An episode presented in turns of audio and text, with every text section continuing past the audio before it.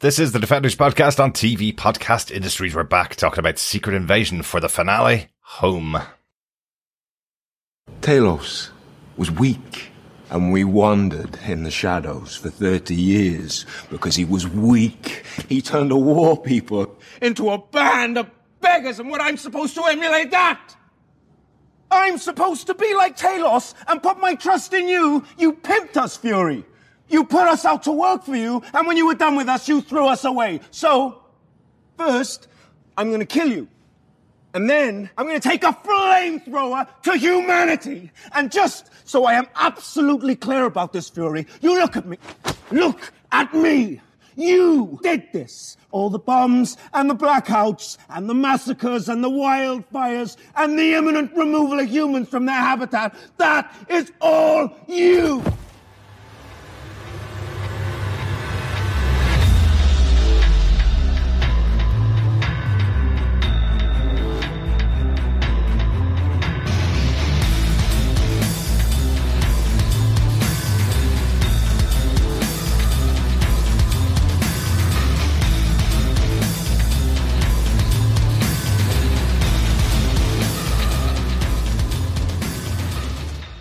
Welcome back, fellow defenders. We are on the finale of Secret Invasion on TV Podcast Industries. We're here to talk spoiler-filled detail all about uh, Secret Invasion. I'm one of your hosts, Derek.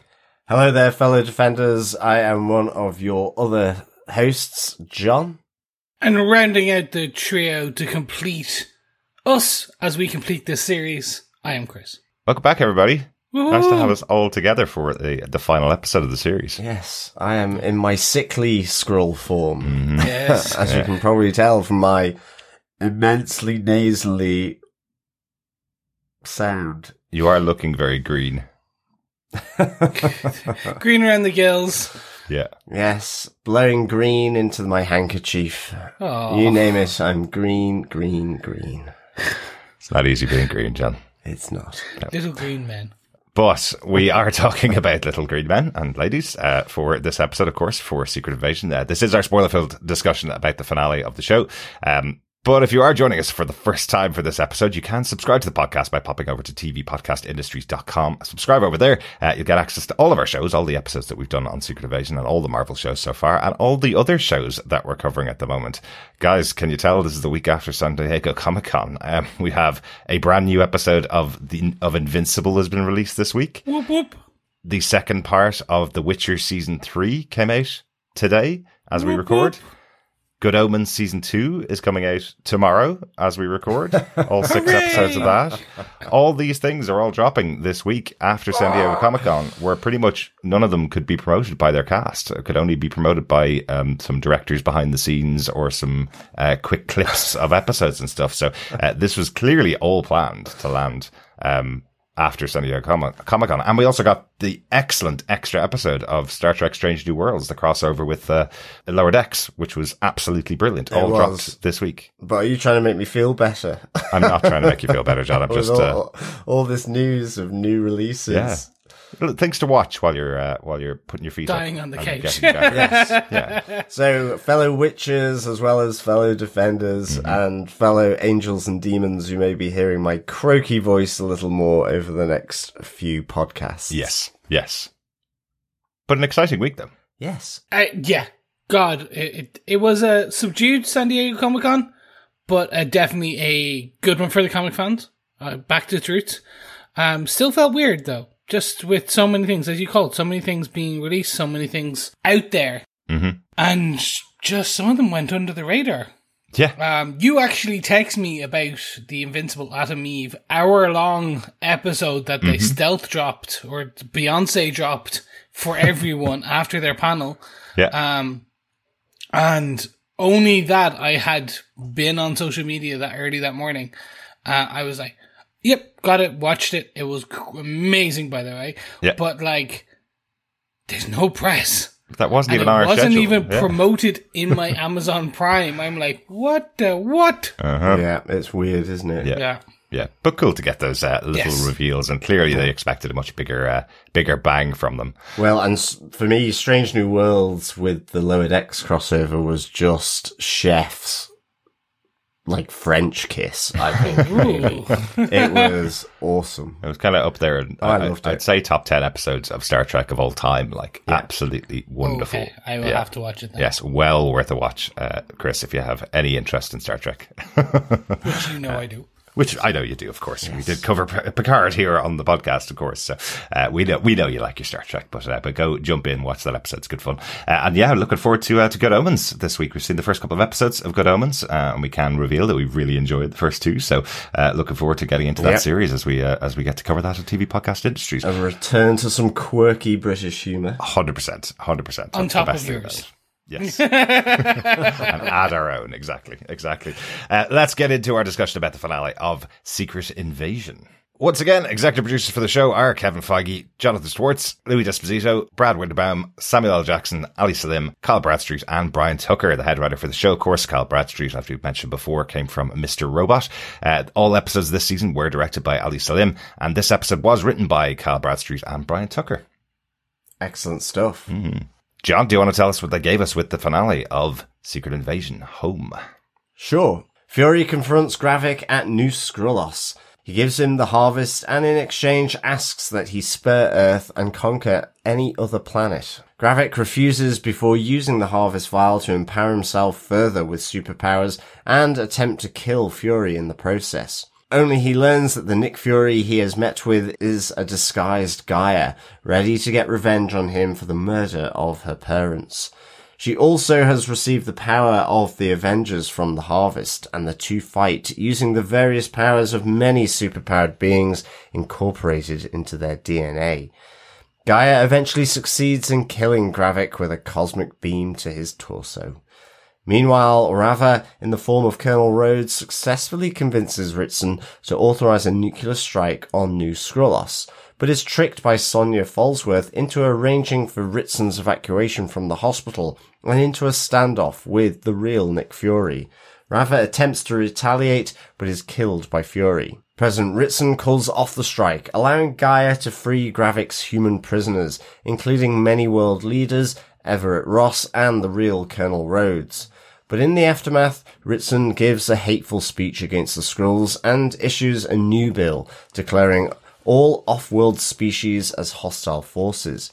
He threatens to hunt down the remaining Skrulls on Earth, causing unrest as civilians publicly murder various high-profile officials for fear that they are Skrulls. Meanwhile, Sonia Falsworth meets with G'iah and proposes a partnership to protect the Skrulls against Ritson's bill. While after cautioning President Ritson about the unrest he, he has caused, Fury asks Varra to come to Saber with him to help negotiate on behalf of the Skrulls at a peace summit with the Kree. She agrees and they leave Earth together. I guess, yeah, off they go together into the Marvels coming to cinemas in November of this year. Yes. but I thought the Marvels was before this. We were speculating because we were thinking that if Nick Fury died in this series, it could take place before this. We don't really know. We know it takes place after Miss Marvel. We know it takes place after WandaVision, and we know Secret Invasion takes place after everything else that we've seen so far. Yeah, but we true. didn't know that whether the Marvels was going to be a flashback or forward. It might be de- dealing with Ritson's hateful sort of proclamation, mm. really. Yeah, maybe. Who knows? Yeah, yeah. Yeah. Hopefully, we also get more Sonia Falsworth. Mm-hmm. Uh, I'm wondering, will she ultimately be the replacement for Nick Fury, or at least the British angle? I Maybe. guess. Excalibur, MI6. Mm. I'm sure we'll talk about that as we get into our main case points. Let's drop into them. Uh, go into our case point number one. I think we've got to start with Super Skrull versus Super Skrull rather than Spy versus Spy in this episode, uh, as we have the confrontation sort of between Gravik and Nick Fury and uh, Gravik and G'iah. I know. Yes. You know what? There's one thing I really like about this. Gravik didn't get to make his big villainous speech as to why he did everything to his actual enemy. I, I kind of like that. It's kind of a little rug pull out from under all the power that was behind that amazing speech from Gravik that actually he wasn't talking to the person that he thought he was. That is true. That is true. And for this episode, it was my favorite part actually. Uh, Gravik's delivery, like that frustration, all that emotion, um, was just coming out, pouring out. Uh, and in the end, um, you know, realized, yeah, that it wasn't to the person who he thought it was. Um, Exactly. and certainly given that, um, you know, his second in command he killed last week, uh, Mm-hmm. after being accused of sparing Fury, really, Yeah. at various stages, you know, and, and not finishing him off sooner. This, you know, is kind of almost like the, the evil Bond villain that needs to have the right moment at the right time to, to deliver his monologue. Uh, and in the end, it was to G'iah Yeah. uh, and not to Nick Fury, but I still loved everything around that. Um, and I certainly guessing from G'iah taking Nick Fury's form that she must have got his memories Yeah. and, and all of that because she certainly knew the ins and outs of, of that, Yeah. um, of their relationship, of things that he had asked Gravik to do and Yeah. so on. Plus, it was also because, I do think it's Gravik that goes into the detail, and I think well, I yes. think G'iah's kind of facilitating the discussion. So she does know enough, and she's making an apology, which Nick Fury probably wouldn't make um, for everything that's happened. But she's not making huge statements. I, I was thinking about it and kind of going, maybe she's got.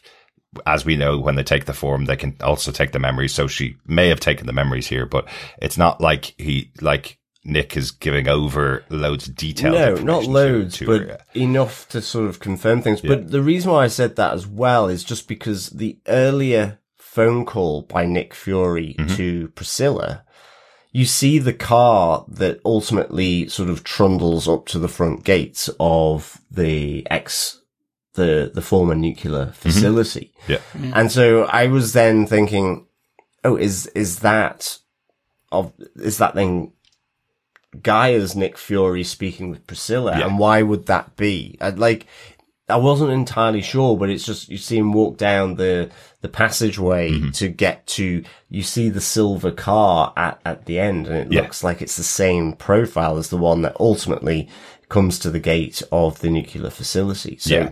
I was just like, I wonder why that was, given the huge amount of double meaning in that conversation. Um, or maybe Priscilla was just meaning it in relation to G'iah. But then I was thinking, well, they basically fought off Skrulls in the last episode. So Yeah. I, I it just was a little, it, I just didn't know, to be honest. Okay, well, I'll, I'll, I can clarify it definitely. So that, that phone call is definitely Fury speaking to his wife, Priscilla. That's absolutely, yeah. They, they spent at the end of the last episode, we saw that Fury was in Finland picking up the, um, the DNA of the Avengers, I guess, the harvest. Um, he obviously had to meet up with G'iah to hand over that DNA. And then the, the approach to New Skrullos is the following day. It's during daytime. So he must have met up with her after making that phone call and handed over the car to her. Now, I will say this is definitely the writing and direction trying to make the audience think that's Nick Fury walking in there. There's a couple of stupid things that they do that don't make sense in hindsight. Why is G'iah as Fury coughing at the um at the radiation when she's going in to Well, that- to meet with Gravik? Not when she meets with Gravik. The moments that she's in with him, you can understand that Yeah. she's pretending to be Nick. But why is she doing it outside before he's anywhere close? And I was wondering how quickly coughing like that would kick in with the radiation exposure. I guess it depends on, on Hmm. how high it is. I, I took the, I took the Yeah, I know. that yeah. outside coughing as just play acting. So that I, that doesn't. I don't hit the wall with that one. Yeah, that one that one just seemed a bit early to be saying Yeah. it. That was more for the audience to make you think it's Yes. Fury that's going in for but, me. But the, the the point I'm making is that this is where maybe if it even if it was 40 minutes, so you saw that kind of handover, not necessarily Mm-hmm. r- revealing that G'iah was going to be um the one in front of Gravik, because equally she could have been the one with Falsworth. Mm-hmm. Y- you know, um, okay, a bit more risk attached to that because of the president, but. Um, you know, it, it was just one of those things because I saw the car, then I was like, the, it, it was more, it's not even the scenes, it's just the, the timeline of when that was happening. Mhm. Just, it wasn't clear. Yeah. You, you assume because they then immediately went to the car trundling towards the gate. And that's the only reason I kind of noticed the silver car in the background. Yeah. And I just feel like, yeah, it could just be shorthand to keep the, the audience guessing. It is, as- yeah. But it, it's just like, yeah, okay. I don't know now whether that's G'iah or Fury. You're right. It should be the real Nick Fury, but at the time, Mhm. it was just like, okay, this this is not making any sense. Yeah. If it is G'iah. Yeah, as I say, I think they're trying to make sure it doesn't make sense to you because you will then suspect it's Fury. Uh, Yeah. But because of that change in time, it is nighttime when she, when he's making the phone call, and daytime when he's coming up to New Skrullos. But what I did find really interesting here, we talked about it last week, Chris, the um the fact that Gravik has gone completely over the edge edge. in this episode. We actually discover that from G'iah Fury walking around New Skrullos. Last episode, we saw Beto killed in front of some of the refugees that were in, in New Skrullos. Um, and a couple of other people that took on Gravik. I think there was only like five or six people that took him on. But when you see Fury looking through the window to where that fight took place, there's definitely way more bodies than the number of people that I, took him on. That's exactly what I was going to ask. 'cause Yeah, you're like lots more. Okay, and then he makes a comment to Fury, Mm-hmm. Fury G'iah, or G'iah Fury, whichever what we're calling her, just Mm-hmm. G'iah. Um, that uh, when she asks where people, where is everyone, he just says they're all locked up, but that just doesn't make sense when you saw how many people were in that place. So he's definitely Yeah. gone a bit genocidal. Yes. Yes, he's gone totally over the edge. Um, that that kind of scene with him after he kills Vito was him calling out who's next. So potentially either there was another uprising or he just doesn't trust anybody else around him, and he's he took he took them all out. So I thought that was quite interesting. And then we have the conversation itself in the machine between Fury G'iah and uh, and Gravik. So Yeah. um, I really I did really like this. I loved getting that moment of Gravik Yeah. explaining, you know, what it took for to push him over the edge. We kind of asked that question earlier on in the series. Why is it that at this point Gravik has decided that he will turn against uh, Talos, will turn against Fury, and will lead this other sect against everything that he knows? And he explains it really clearly here. Um, everything about them not keeping up the promise and leaving them behind in the snap, and then never coming back for them. He feels personally hurt by that because of how much he did on his missions, killing people at the request of Fury. Yeah. Um, so I, I thought that was a really good scene to see all that pain rise. God, again, Kingsley Ben-Adir is such a great actor. Oh, and especially that part where he talks about his face. Do you not mm, Yeah. remember where this face came from? Yeah. So I have some absolute beautiful things to say about this scene, and I have some very not so beautiful. The beautiful thing is Kingsley. He he, he eats this scene up Yeah. Mm-hmm. and just really you see the raw emotion and you do now see why they like we've seen before like as an actor why he's been placed this but really here he shone through. Absolutely. um and i'm just like yeah you can own this forever this role per se um because we would love to see you more and more and more and more. Um i had talked about this as a skull versus Skrull fight Absolutely. um, and we had called it, and I, I kind of, I don't know whether it's because I kind of guessed it or I called it, or just that fact that we got a bit of a CGI slugfest, whereas this was a Nick Fury show. So Nick Fury uses his smarts. Technically, this is him using his smarts. He can't outpunch uh, a, a super Skrull, so he brought in someone who can. I track that logic.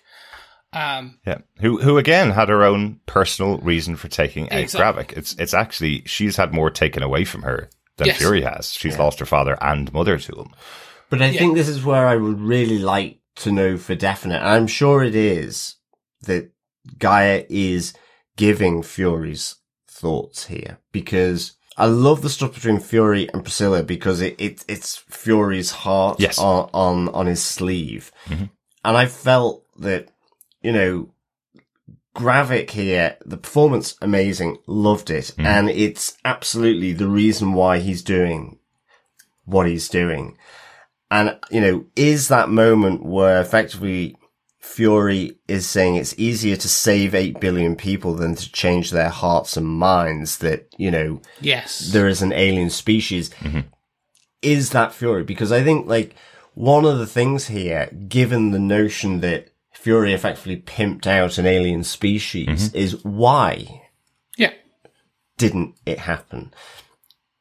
and it would have been nice, even though I do quite like the rug pulling, and I think it's it's makes perfect logical sense mm. as to why Gaia is there. Yeah. It just feels that these two titans should have had some kind of cathartic moment.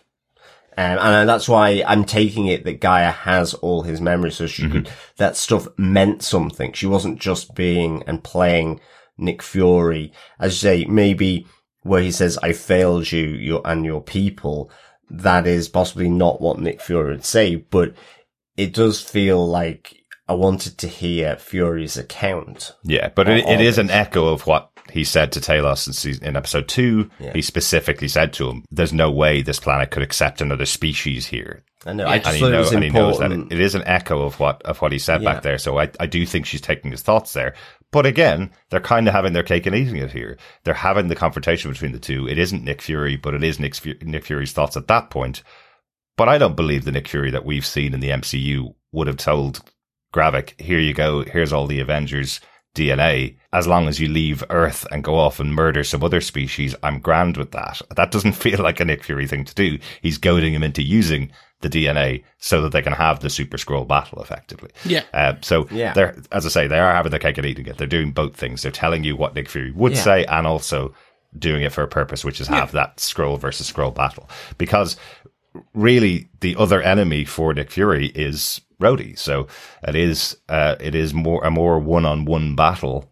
Um, Fury versus Rhodey to save the president of the USA. That's more of a one-on-one battle that he can win. So uh, while we had talked about it before saying this is a Nick Fury series, this is actually an origin story for G'iah the Super Skrull.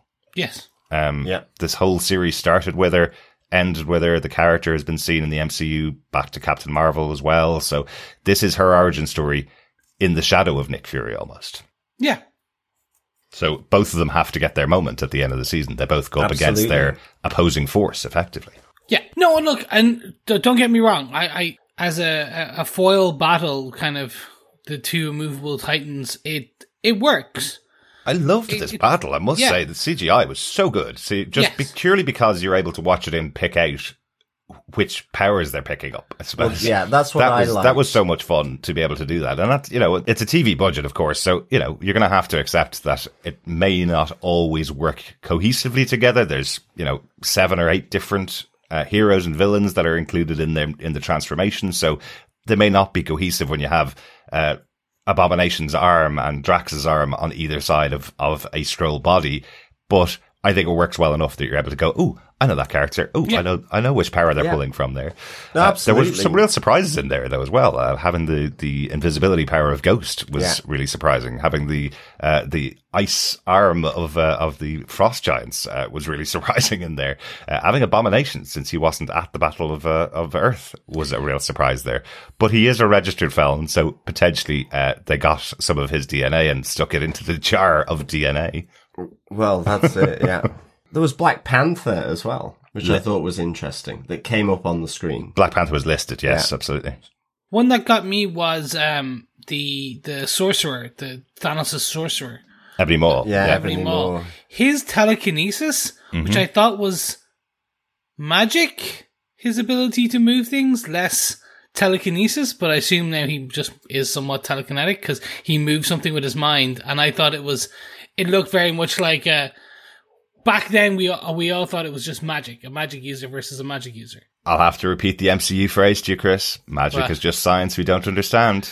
True, true, very true. So true. it could be part of his just- DNA. So Yep. yeah, remember there was that conversation in uh, in Spider Man with uh, Doctor Strange talking to Ned, saying to him that he seems to be have a bit of magic inside him. So you know, some people are more sensitive to it than True, others. That's so true.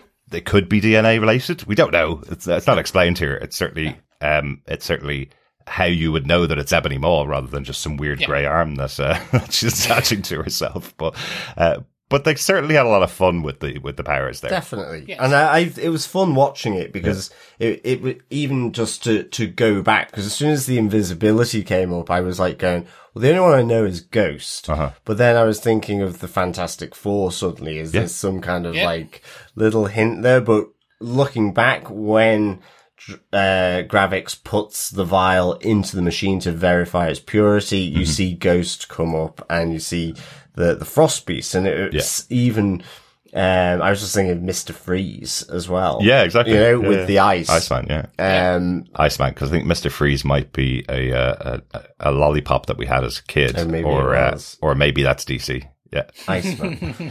Iceman, yes. but you even see that little glitch in her after she does the invisibility, like we saw in, in the Ant Man, uh, Ant Man Two, Yes. Ant Man the Wasp. Yeah, Um, this does officially make G'iah the most powerful character in the MCU now. one hundred percent. yeah. At the end of this, she is now officially like OP. Just she could take on Captain Marvel herself. She could, but Captain Marvel could also kill her as she killed an equivalent beast with True. effectively the cosmic beam through the torso. Yeah. Because I was there going, to what extent does Extremis Heal. heal, heal things? Yeah, Um, not I- that. Obviously not that. And certainly, I Well, guess let's if- wait and see. We could get like Gravik comes back. It just takes like six months to heal him up. So she's not indestructible. she is v- hugely powerful, absolutely. But the fact that she killed uh, Gravik with one of those abilities rather Mm-hmm. than all of them by our powers combined type effect. Captain um, Planet effect. Yeah, exactly. Then um, she's not indestructible. Absolutely. Because, yeah, o- otherwise they've just created, like, God. Yeah, effectively. It's and certainly includes Thor Odinson, so they have created someone with God DNA. That is yeah. true. So we- Yeah, we, ha- we did Thor. see Thor listed in there, so uh, she has the power. In, far, in fact, I think that is the first move that she does. She blocks um, Fury blocks Gravik's first punch without transforming his arm into anything. So that has Oh, to be yes. Thor, right? Yeah. And then I- it transforms into the Hulk arm and uh, punches him out Yeah. the building. Uh, yeah, so kind of cool. It was a cool little scene. Uh, anything else about this fight, though? Um, I was surprised that we didn't have any Korg quips, given that Korg was in there. We just saw kind of a rock arm, but I just thought some dreadful Korg sense Yeah. of humour may have come up. quite nice, isn't it, seeing Korg without that, without having to have a quip attached to it? Yes. No, but it, would, it should be in his DNA. Should. Should I'd say it is. Maybe if she turned her head into his mouth, uh, all we would hear is just the quips. Um, Maybe. yeah, And of course, there was, uh, saw Valkyrie listed on the, the, the, the list of DNA Mm-hmm. as well. Um, not that I saw any of her powers, but I guess just general, uh, combat, Yeah. uh, would, would be Valkyrie's one. Yeah, absolutely. We will return to the Asgardians a little later on uh, in this uh, in this discussion. I have a I have a question about them. but is there anything else on this fight, on this opening fight, uh, before we move on to our second case note? Nothing from me. I think I'll, I'll talk more about it as I kind of wrap up. Good stuff. I think it worked perfect for me as a as a battle and a fight down between G'iah and uh, and Gravik. But um, yeah, a bit of a shame that of that weirdness on the on the entry where they're trying to make us think that it's Nick Fury. But uh, other than that, thought it was great. A, a great battle between the two. Uh, our case note number two is well, I guess it has to be Rhodey, right? It has to be the row with Rhodey. Um, so this really kicks off when we see Rhodey trying to push the president of the United States to drop a bomb in Russia. And we have the admiral from the US Navy, um, A rear admiral. I yes, a rear admiral, uh, making the absolutely correct case to Rhodey here. Hang on a second. Let's not drop a bomb on a country with nuclear capability without having a little moment to just check ourselves and see if this is a, this is a false flag attack. Um, how does Rhodey have this much power with the president? The president seems very quiet. I know he's just had a massive attack that almost killed him, but he seems very quiet and not pushing back. And Rhodey seems to be the one that's uh, beating down everybody around him, which he really shouldn't have that level of power with the president. That's not really how the presidential structure works, as far as I'm aware. I don't think so. Um, but I'm, I'm guessing he's just pushing that envelope Hmm. because ultimately it, it's Scrody and Yeah.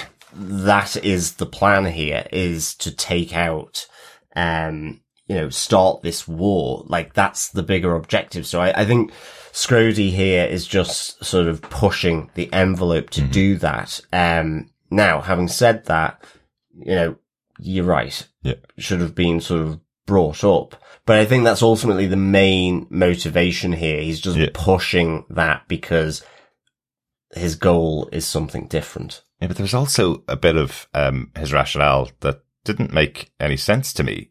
He says, "I've got thirty uh, dead Russians down the road from the attack that um, that prove that it's the Russians on their side." As far as I know, that attack was all Skrulls. So anybody killed in that attack has now turned back into a Skrull, right? That's what my understanding. I don't think they were actually working with human Russians, were they?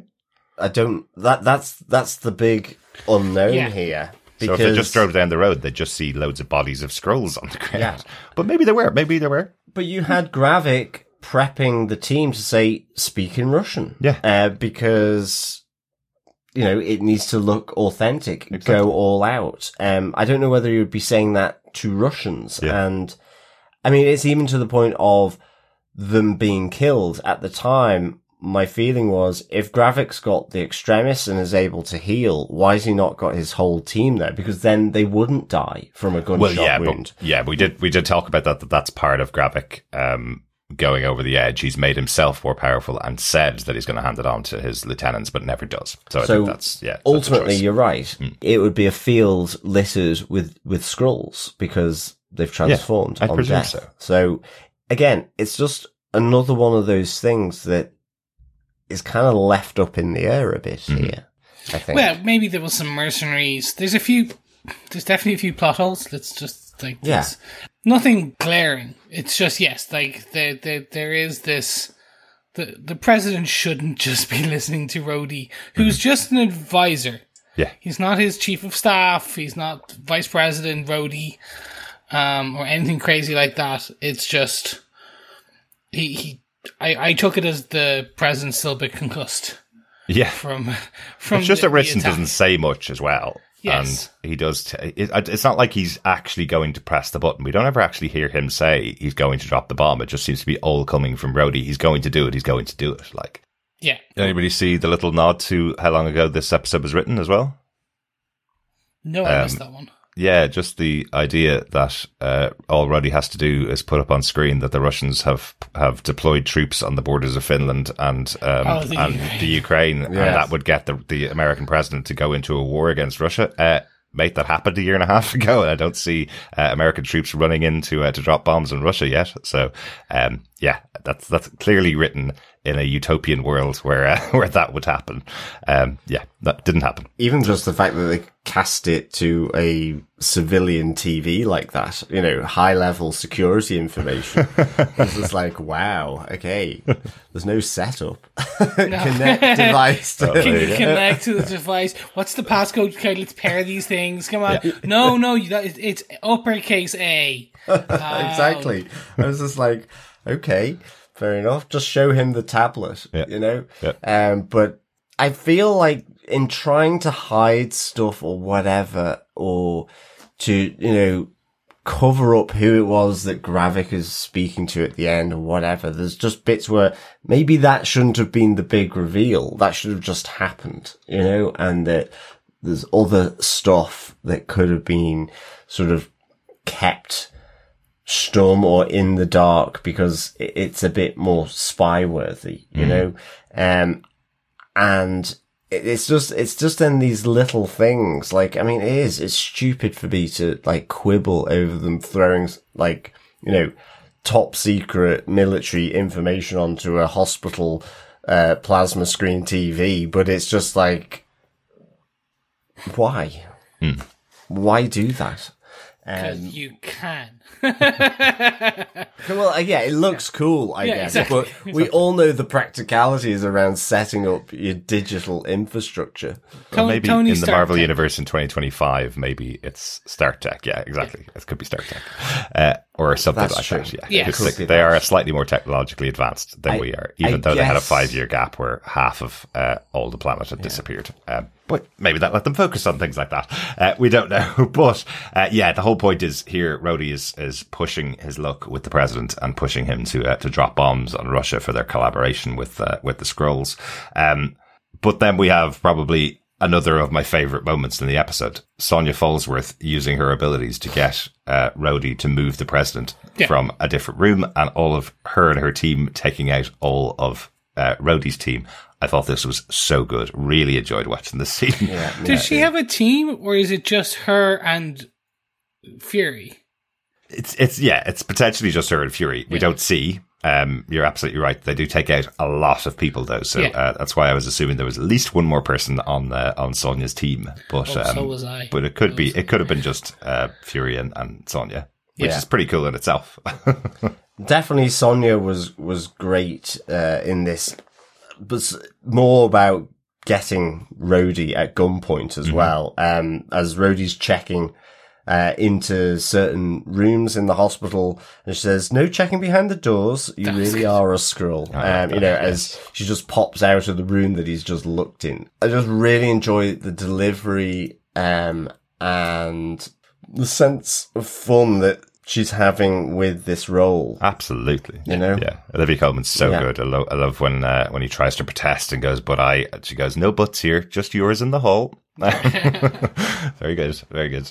Um, and then we have our, our final confrontation, really, finally taking out uh, Rhodey as he is trying to push the president, and Fury's trying to explain to the president that you have been duped by a Skrull for this whole time. Um, So, really like the scene, really like the confrontation. Don't know why Sonya just didn't shoot. Um, Thank you. Him In, in the, the leg. leg. like she did Yeah. with the other guy. but but I know Ritson did have his gun pointed at her most of the time when she came out of that room onwards. So possible she played the odds and thought, "Hang on a second, I don't want to be, I don't want to just get a bullet in the head for uh, for pulling my trigger effectively." So Yeah. um, so I kind of get. You know, that's Yeah. possibly a reason why, but uh, we have seen her do that in the past pretty quickly. So, um, yeah, it's, it's probably just the, the slightly shaky president with a gun in his hand pointing at her head, uh, thinking that uh, she's got his um, chief advisor. Uh, Well, yeah, and ultimately that's what it looks like. Yeah. So it makes sense that she wouldn't uh, shoot him. I think. Mm-hmm. I think it is effectively like they get to. It's like, well, what do you have to lose? Just stand down everything for the time being, Exactly. and then it's that suggestion forces Rhodey to take the gun from Sonya in order to kill Fury. Yeah. yeah. Although again, I thought Sonya actually had two guns. So even though he got one, I wondered where the other had got to. oh, right. Can I? I- So if I was Sonya going for it, I will carry a cigar chopper. You know the the, the little Yeah. thing Uh-huh. that chops the top off a cigar, and literally just take a snip off the the finger of Mm-hmm. the Skrull and just go look there. See, it turned green. Yeah. There Yeah. you go. That's now, the way to now do it. we know who it is, and just like that's her thing. That's her weapon now. Yeah. Um, I, I, I look. This was cool. The like Fury screaming, everyone screaming. The back and forth was Yeah. quite tense. It was it was well. I liked written. that too. Um, and when we knew Fury was there and we knew where G'iah was, I was like, oh, oh, oh, because that does mean potentially that Maria Hill is dead, dead. Because Yes, I had, I had speculated that mm-hmm. she was going to help with this, and when we saw G'iah, I was, and when you said team, I was mm-hmm. like that too. I was like, oh, maybe like there was more. Like everyone was speculating that Chloe was from Quake from Agents of Shield was going to be brought in on this, and this was where she Yeah. was returning. It was a big rumor. Who cares? Yeah. But like, I was expecting, oh, cool, we're going to get Sonya, and then you see Maria Hill, and then you saw Fury, Mm-hmm. and everyone just kind of like triangled up on him, and it was Yeah. perfect. Yeah. But yeah, no, this is uh this looks like it was just Sonya. From what it looks like, it's just Sonya. Maybe her British MI6 team. That's that's what I was thinking. It might have been a few of her Um, yeah. her MI6 team. Um, Yeah. She does, uh, we, she does have a few of them around. We don't ever get to meet any of them, but we do. Yeah. She does have a few of them around. She is now the director of MI6 as well, so she would have have the ability to control a group of guys, basically. So yeah, Which because if you did that, then you could have done. Here's a guy. Oh, they just introduced someone called Brian Braddock. Oh, there's Captain Britain. Like you Right. could like nope. So anyway, look. If I I was unfortunately my hype levels brought this up because I thought we were going to get the return of characters, or at least a character, Maria Hill. Um, and I was kind of like, oh, they did kill Scrody. It was fine. So yeah, and they saved the president. But our some of our main characters are still dead, dead, dead, dead. Um, Yes. so Yes, so we, we did have- say we didn't want everybody back, but yeah, we had lots of speculation about who uh, who he was calling last week, and we did Yes. call it. Yeah, he was definitely calling G'iah. That was the phone call. Yep. He was making the handover to her, giving a call to to, uh, to Priscilla, and then going off to uh, the UK while she went off to Russia. Yes, exactly. But overall, this does kind of close that, and I thought it was closing it in an, an overall really good way. In that, I thought this was setting up the future Talos wanted, which is Mm, like, hey, yeah, we know Skrulls are here, but some of them are good. yeah. And It's really oh not, Boy, it? it does not like. Yeah. It's Uh, really who not. knew? Yeah. Yeah. yeah, if you try and assassinate an American president, that they may go scorched earth on you. Absolutely. Yeah, quite a big, uh, quite a big reveal of his uh, of his plan of what he wants uh, to happen, and um, effectively probably setting up a Skrull kill crew. I guess a crew that will go out and take out all of the uh, Skrulls remaining on Earth. Um, some interesting things in his wording, though, because he didn't say any Skrulls living on Earth. He said any uh, anybody living on Earth who is not born on Earth. So. As I mentioned earlier on, what does that mean for the Asgardians who have a place on Earth where all of New Asgard, where Yep. they're all living now, are they now going to be hunted down and killed by uh, President Ritson's kill crew?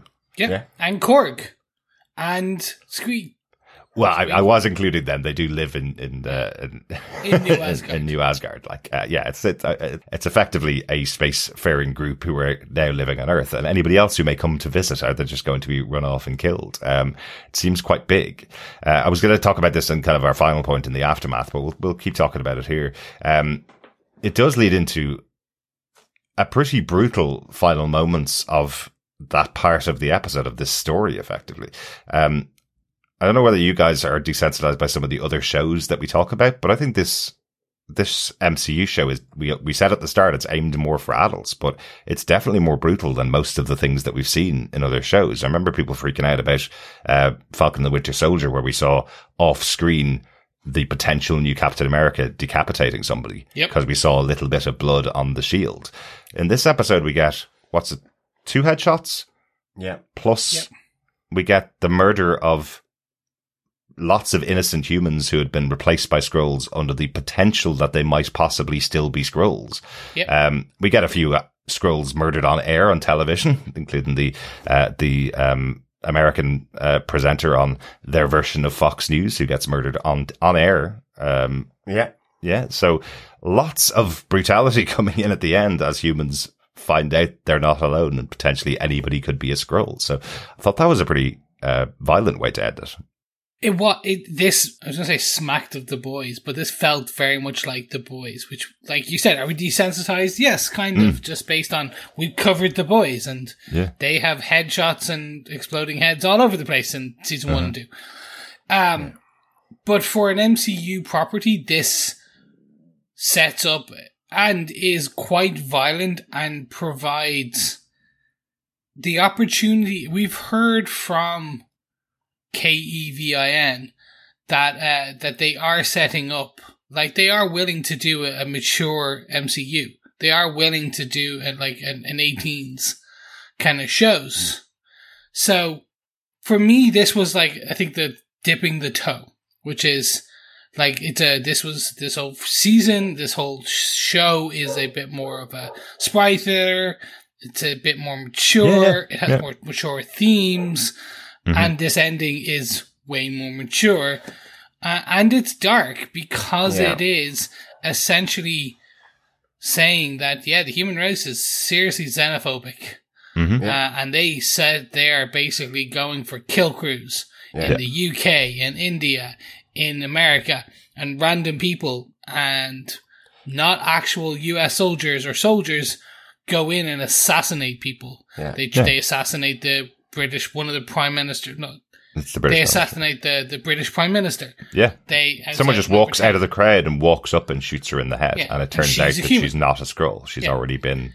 Uh, she. It looks like she's probably making her speech saying, "I'm back." Effectively. Um, Yeah. So. Uh, I mean, I think that's it. It's it's the hopelessness of that ending, Mhm. which is kind of yeah, it's something different because in effect, they've avert, you know, they've averted the catastrophe Yeah. of all out nuclear sort of war between Russia and America. Mm-hmm. Yet what's happened is the politics of it. And it's, to, I think, you know, to what Nick Fury is saying to Ritson about, you know, if I've ever seen a one termism presidential move, it, it's this. It's almost like, I mean, he says that, but it, feels like he's doing it for that populism, you know, to unleash these, this kind of, um, them and us situation so that Yeah. I'm the only one that can stand and protect the, the human race. Um, and that's the thing. It just takes it into that dark, dark place again. Yeah. Whatever about the actual then shooting of it, but the politics of it Mhm. And the wider implications for the MCU then moving forward. Yeah. And underlining that Nick Fury's right. Exactly what Nick Fury had said. If I reveal to the world that Skrulls live here, Yeah. they can't live with you, so they will try to kill you. So, um, so that that is echoing what he said to Talos in episode two, and as we said, what G'iah says to Gravik in, in this episode as well. Yeah. So, uh, underlining what the uh, the true meaning behind it. I do, I do hope that some of the some of this is addressed in the Marvels, um, or, Hmm. and Yeah. specifically just on the Skrulls. Mm-hmm. And I'm not talking the, the it's just we do see Captain Marvel on other planets still out in the universe, Yeah. um, in her ship, in the trailers for the Marvels. So I am, and we hear Nick Fury talking to her. So I'm hoping some of this is just discussed, or because uh, don't do we want to move into the, the, our case note number three to kind of discuss the overall aftermath? So Fury is back up on Saber. He Mhm. is just living up in space again. Now, yes, he's he will discuss how, happy he is up there and why he's up there in a, in a second. But essentially, this does. I hope this is stressed because essentially you're leaving potential assassination squads running around all of Earth uh, during the Marvels, assuming Yeah. the Marvels is set a couple of weeks after this, Yeah. a month after this. Yeah. Yeah. I, I'm going to go out in a very short limb here and say this is not not. going to be addressed in the Marvels. Um, just because I think this show, if you were, if you're a parent that sits down with your eight to 15 year old kid and watches Secret Invasion, more power to you. But I think this show is not going to be the same target audience as the Marvels. So they won't have expected a lot of kids who watched Miss Marvel to have also watched Secret Invasion and then watch the Marvels. I don't think they're going to expect you to have that knowledge going into the going into the movie in a couple of months' time because it does feel much more like an adult show. Yeah. And really, all that will explain is why Nick Fury is there and who his wife is for the Marvels. I think the other ending to the show where we have um, G'iah being recruited by Sonya to defend the Skrulls who are still living on Earth. That's the continuation of the show. If there was to be a second season for this show, that's the route it would go down, where Sonya and G'iah are working together to protect the Earth from the people that Ritson has uh, has emboldened to go out and kill Skrulls. I mean, it, it might be that, you know, they do link it up, but it's, it's along the lines of these peace talks with the Kree. It could be along the lines of trying to resolve, in order to resolve the persecution that Ritson has kind of rained down on Yeah. Skrulls in particular, uh, with his speech. So it could link in that way. Yeah, that's true. But yeah. certainly, Sorry. you know, seeing a massive underground warehouse filled with more humans under the mind control Mhm. technology of, of the Skrulls. I hope it comes out sooner rather than later because, you know, it, it's a, it, otherwise you, you get to the, to me, the feeling like with the Eternals where, you know, you've left it with a massive celestial sticking out the ocean and it's never addressed again. And I mean, I've always said they shouldn't, everything shouldn't be connected and they should be able to do one offs. But I mean, it's kind of the MO for the MCU. Mhm. And so it's like, and also just the, the, the feeling of Sonya and G'iah working together just is so juicy in, you know, in terms Absolutely. of their partnership and how that was portrayed. It's like, you'll use me, I'll use you, um, and hopefully we can make this world a better place uh, to protect your people and mine. It's kind of like, you know, not to fall into the, the same mistakes that happened with Fury and Talos. It's that this is a transactional relationship. It's not a friendship. And mm-hmm. it's like, that and then seeing this huge sort of rows and rows and rows of um, humans and, and, the the conversation of this is how they got so good. If that's going to be left, then all you can say is like, well, what's the point of that scene? So, and maybe it is more appropriate for a season two, um, but then it's whether Secret Invasion gets a season two, or the it's the Secreter. yeah, the even, even more, more secret secrets. invasion. There was definitely an intention um, at the beginning of the season. They had talked about that they did want to set the show up to have a season two, um, okay. to have the potential for a follow up season. I, I feel like you probably would still have to go down a more adult path. Yes. And this wouldn't fit into a movie. You know, the kind of, the way that they take out the Skrulls is basically bullet to the head, right? So yeah. you're probably not going to see that in many of the standard MCU movies no, in the absolutely. cinema. So I do think it was setting up a second season. I'm not too sure it's going to get one at this stage, given uh, given some of the feedback that I've already gone through for uh, for this episode from our fellow defenders, who are generally quite positive on uh, on Marvel shows. Um, yeah, and that's a positive group. So, and some of the feedback that I'm getting from my co-hosts here, who are generally quite positive on Marvel shows. So yes, uh, and look, yeah. for me, it's just I think they potentially can address it just very lightly, i.e hey, Carol, I need you to really step up your game.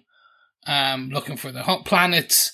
Um, we have a peace talks coming on, but now everyone's found out about the the uh, Skrulls, some Skrulls being on Earth. Can can you head come back? We need to talk about this now. Hmm. And on her way back, the quantum entanglement happens. Like that. That is all it needs, just to kind of go to at least acknowledge because John is right. The one thing that's we make a joke about is still on Earth in the MCU there is a giant hand sticking out of the ocean, mm-hmm. and it just has never been addressed since. Yeah. What, what what was the one? There was one reference to it in a, a newspaper article, wasn't there? I think the there was. It was like maybe yeah. She Hulk or something yeah. like that. But it's yes. never nobody's ever visited it because we haven't had another movie set on Earth since then. Obviously, exactly. COVID stuff and and all that stuff. There was obviously some intention that we would see that pretty quickly after uh, after the Eternals, but it's not been mentioned since and not no. been shown since on screen. Yeah. And I think, look, not everything has to be connected, mm-hmm. but when you have earth shaping events, call it that.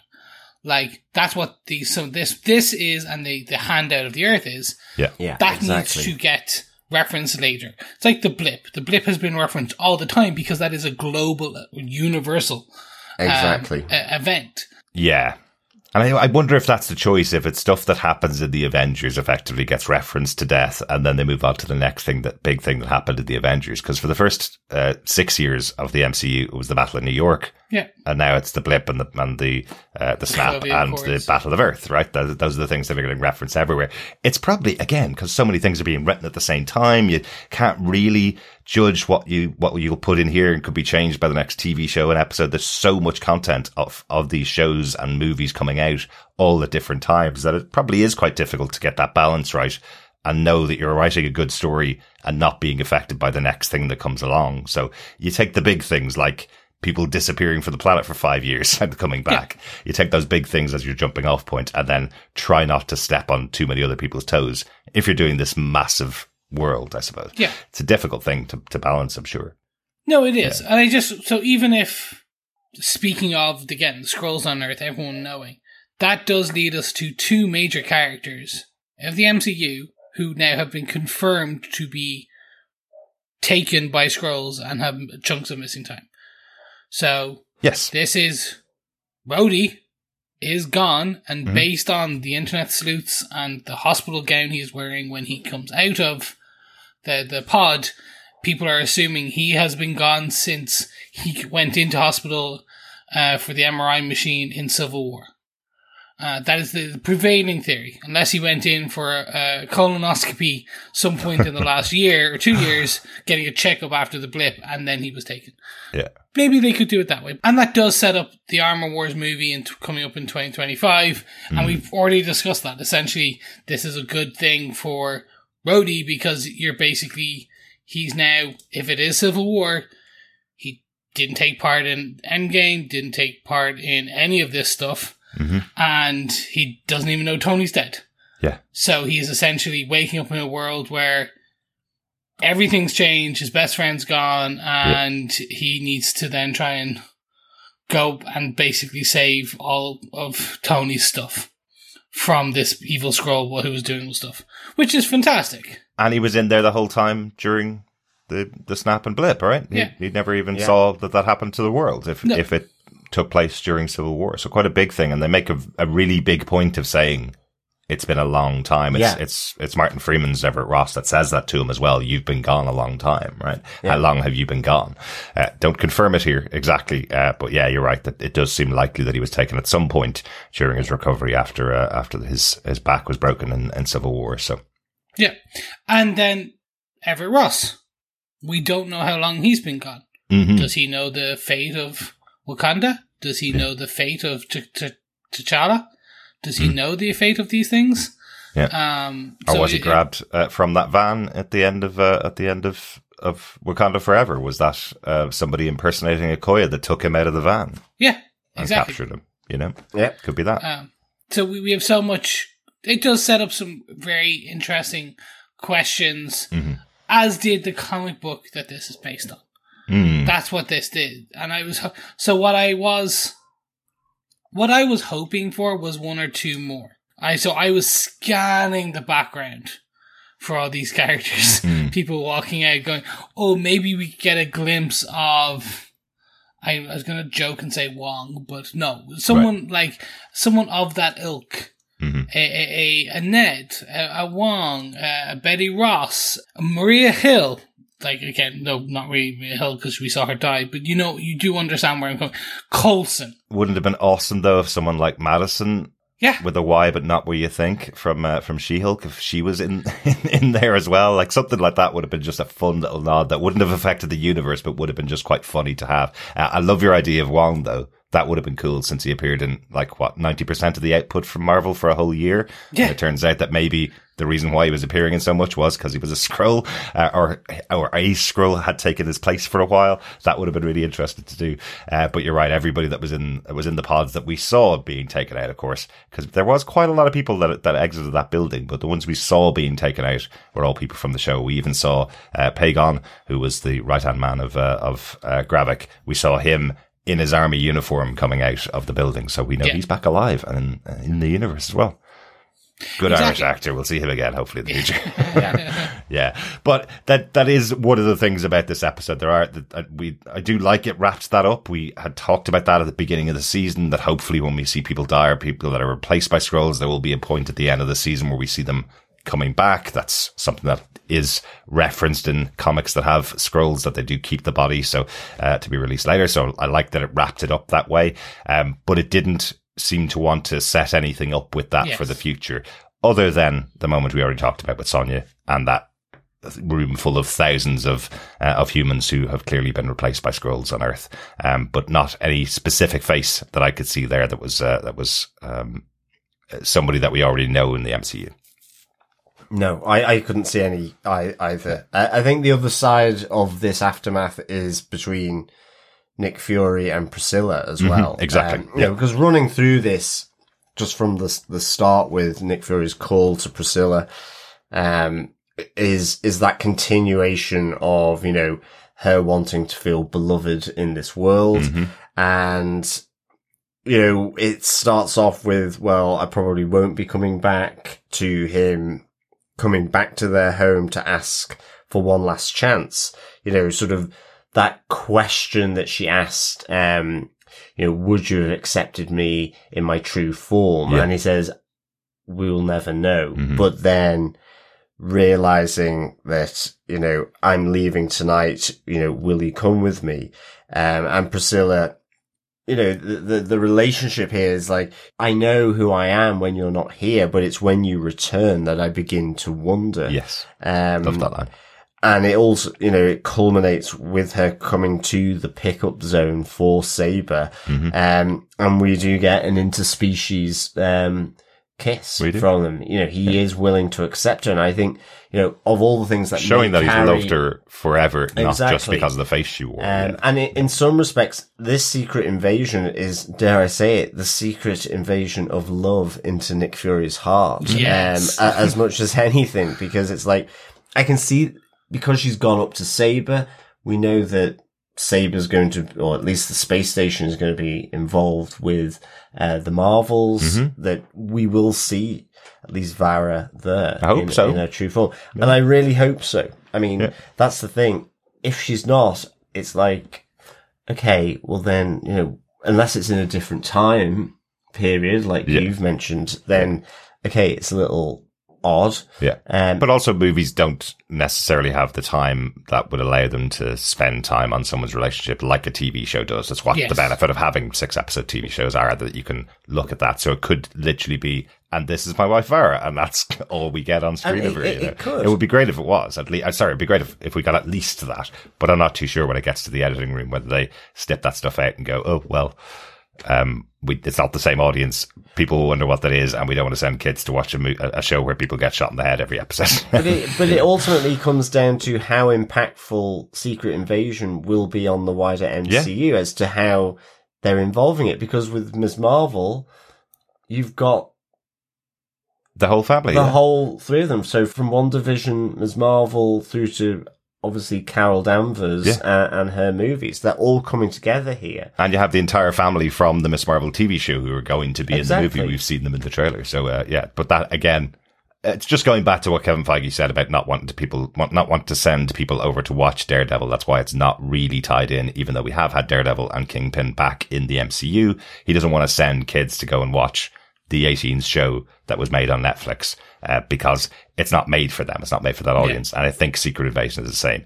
You don't want to send a 10 year old to go and watch Secret Invasion. So I don't think it's going to be massively detailed. I think there'll be reference to um, Varra being there and the wife of Nick Fury, but I don't think it's going to be essential viewing for the kids that'll be in that audience watching the Marvels in November. No, I de- definitely, but I it just mean it's the interweaving Yeah. through of, of different elements to whatever they're aiming for more widely. hmm But I, I, I, as I said at the start, I really enjoyed the Nick Fury, Priscilla, Varra Absolutely. side of this. The other interesting thing as well is because, you know, she does say to Nick Fury, my work's here when he comes to mm-hmm. say about one last chance.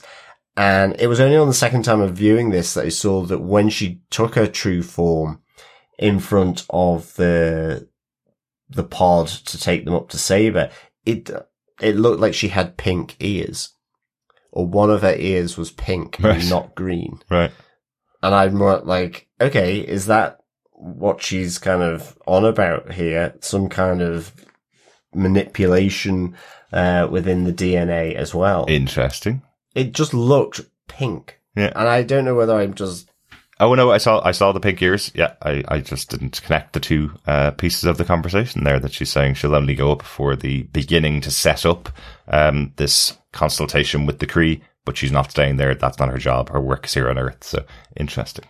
So, I mean, ultimately though, I do feel, because I have enjoyed this series, um, I think it's been different, but it's like, I really hope they do get a season two, because I do think there's elements here that they can take through, Absolutely. um, and is worth exploring. Um, so uh, yeah, it would just be really interesting. And as we've covered so many TV shows over the nine years that we've been podcasting, season two almost invariably is better than season one because Oh, they yes, learn from the things they've done and develop characters more in the second season. Yeah. So, uh, but there have been some great things this season. Any other notes about this episode before we move on? Yeah, uh, quick one. Um, uh, G'iah got her superhero landing. Yes, she, She is now did. Mm-hmm. officially a superhero. There you go. Uh, she did her Marvel uh, landing. Um, we d- still do not know what happened to her mother. She yes, does it was just, it was say just mentioned to, off screen. Yeah. yeah, she still just says That's that um, Gravik killed her. Gravik doesn't he acknowledges, but I I was expecting kind of a drop there. It was like, yes, I snapped her neck myself, kind of Mhm. blah blah blah blah blah. He was already in the villain rant. Yeah. Um, or she just didn't follow orders or something, whatever it Yeah. was. Yeah, because it was even a line from Talos at the beginning of the season, wasn't it? Confront him, ask him the question. Yeah. He's the one that killed him, Yeah. killed her. You know? Exactly. Uh, so yeah, it was it was odd to not have that threat season. Yeah. And apart from two of the mem, well, three of the members, like, I did feel that the council wasn't really resolved very well. I mean, because yes, it was the British prime minister that was shot and it ended off being the human version of her. But Yeah. does that mean that the Skrull version of her got captured or was, or did she just change form into someone else? in order mm-hmm. to sort of make her escape and is is still out there, you know, and to the the whole loads of humans that are in stasis there, you know, that to carry on Gravik's work. You know, you had the head of NATO. We saw the the news anchor being shot and that was a Skrull, so he's off the table and the the the council member that left and wouldn't accept Gravik's rule, fighting off these vigilantes. Yeah. Again, it's like how because that was at her home. You know, who was she? Um, like was she? I didn't quite understand what public figure she was. So Mhm. was it just like that vigilantism? Was it simply that they're actually going from house to house to see? Right? No, no. I think she was quite powerful. Uh, can't remember what her role was, but she was quite powerful. I thought she she was something in the Indian government. I Yeah. took that Yeah. as I think it was mentioned. It's not prime minister, but it was Yeah, maybe minister. Uh, there was there was a it was a it was alluded to. Mhm. It's just Um, kind of why her though. Do you know what I mean? It's like, so I just felt like something around the council, Mhm. just like having to disband or go into hiding. Yeah. Some idea of well, because there's still a rake of hu- there's still a rake of Skrulls that are in human form, absolutely. and of course, you know, they were the command structure. There was, Yeah. you know, all that connection with Talos and his ousting as well. Yeah. So. Yeah. Yeah, we we even mentioned that at last episode as the show has been narrowing down to a Gravik leader um, versus his lieutenants. In last week's episode, we were saying we haven't even seen the council from the point that he took lead control. We never saw them again in the series, Yeah. and it felt like a dropped uh, a dropped uh, moment, I suppose, that could have played out in the series. But um, yeah, I do hope that in the season two we get that that is one that is played out because you could have. Well, what I was hoping is the the the, the thread of G'iah and um, Falsworth setting up a, a potential like MI six slash Yeah. Excalibur Yeah, team. yeah. So you get then a Super Skrull, uh, maybe a Captain Britain, Mm-hmm. something, something, something. Blade was on that team. Like there was a lot on that very cool UK centric team from the comic books. Um, that could be a, a nice season two, which is Mhm. basically look the names of Skrull identities was leaked on the dark web. And now they're after X, Y, Z, blah blah blah blah blah blah blah. Yeah. We need to kind of save the the Skrull population. Blah. Absolutely. Like there's some that it was alluded to again. Derek, you mentioned it. That uh, Falsworth says, "I'm going to use you. You're going to use me. That's Mm-hmm. how this relationship's going to work." So that sets up some interesting bits. And if not in this, at least hopefully, potentially something else. Because yeah, I do like these characters. The, the the setup of these characters was good. We we learned a lot about some of their needs and wants, and just like God, Olivia Colman. If this is her first and last, Yeah, it'd be such a Um, waste. uh, it yeah, exactly. If it's first and last kind of appearance in the MCU, yeah. It would be Um, such a shame. Yeah, but that's the setup for season two. You're totally right. That that moment is saying if we have a season two, we have two of the best actresses in the world, the most most well known actresses in the world, Yeah. with Olivia Colman and Emilia Clarke to lead a season of an MCU show called Secret Invasion. The show was never called Nick Fury's Secret Invasion, so it absolutely could just be a show with a second season, like Loki got a second season, uh, even though that is named after him, so probably a bad comparison there. But you get what I mean. It's, Yes. You could absolutely have a second season. This is perfectly set up to do that. Just not sure it's going to happen, unfortunately. Um, and I feel that if it doesn't happen, they will drop that story. Um, they probably won't continue with the story of the uh, of what's happening with the infiltrated Skrulls on Earth, and may just write it off with a treaty with the uh, with the Kree, and the Skrulls leave in the background in a line of dialogue and go off and, and go back to their homeland or to somewhere else like that. Final note from me, uh, just very quickly, is we mentioned Hilda's no more. Um, it it, it, uh, it was a send off. We will see her send off. Um, it will be interesting to see if it is mentioned in um, the the new Captain America film going forward. Um, being that Captain America or Fal- nah, the new Captain America and the Fal- new Falcon and Bucky have worked with her. Um, Mm. that Hill is like Shield is no more, Hill is no more. Something just be interesting to see, um, because she was a central OG character to, to this show. To the she was there in Avengers, the very first Avengers. Mhm. Um, so so it, it was a send off. Um, so I just hope uh, it, it is acknowledged in further. But yeah, um, Hill is no more. That hill is now been paved over for a, a motorway, Okay. and that's my notes. Good stuff. So, John, do you defend Secret Invasion episode six, Home, the finale of season one, maybe, of Secret Invasion?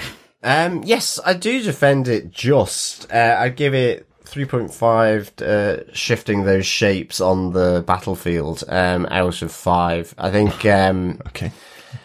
well, they were shifting their shapes with Gravik uh, and G'iah. So, I mean, I, you know, I, it's not that I didn't like it. I just feel like there's something missing. On, on it all. I don't really think whether this actually, and it, it, it's from everything and the build up. I actually don't feel this has delivered. Uh, it felt short, um, this episode. I, a few of the others did as well. And maybe there was something that was cut, missing or whatever. But the, to me, the overarching impression I've got is I feel as though something has been left out, with the exception probably of Nick Fury and Priscilla slash Varra's storyline, actually. That's where I feel there's a resolution here. I think throwing it open to a ton of humans in stasis right at the end, um, given it's been so focused on this nuclear plant, not even the talk of there being other networks around and just I think just the it just it the, it feels to me a little lack of cohesiveness, and it's simply I think because they were trying to sort of do sort of red herrings here, get misdirection there, and what have you, and that's fine for a big reveal. But I don't know whether the showdown between G'iah and Gravik ultimately needed to be that big showdown, um, of whether Nick Fury was a Skrull or not. I think that could have been done elsewhere. Or if he was, well then the showdown is Nick Fury and Gravik because he can survive the the radiation. So I I just feel like you know they they've not. It, yeah, it just feels unresolved a bit to me, other than with Nick Fury and Priscilla. But I loved, um, I loved Gravik and Nick Fury's sort of showdown. Uh, I did like it, um, but I just feel there's something missing. I can't quite put um, my finger on it really, um, and I hope that they do manage to get a season two because I do think there are threads here that can be taken through, and I hope it goes into the more espionage, political, you know, whether that is with the new Captain America, uh, with Thunderbolts, whatever, that it, it leaks into that because otherwise I do feel there's a bit of a disservice to the overall Secret Invasion comic storyline, which was so epic. And I think hmm. maybe that's my biggest issue is that with the title like that, with the antagonists who they are, I was thinking more epic and it felt much more intimate. And there's nothing wrong with that, but I think it's a great storyline. It's one that could really have fed into you know, with the more earthbound stuff. And maybe it will. and and I really hope it does, to be honest. Uh, but yeah, I'd give it three and a half, shifting those shapes on the battlefield out of five. All right, all right. Chris, how about yourself? Do you defend the finale of Secret Invasion? I I do defend it. I defend it and the series as a whole. Um, sure, that there was it. This was probably the weaker of the episodes for me uh, out of the season.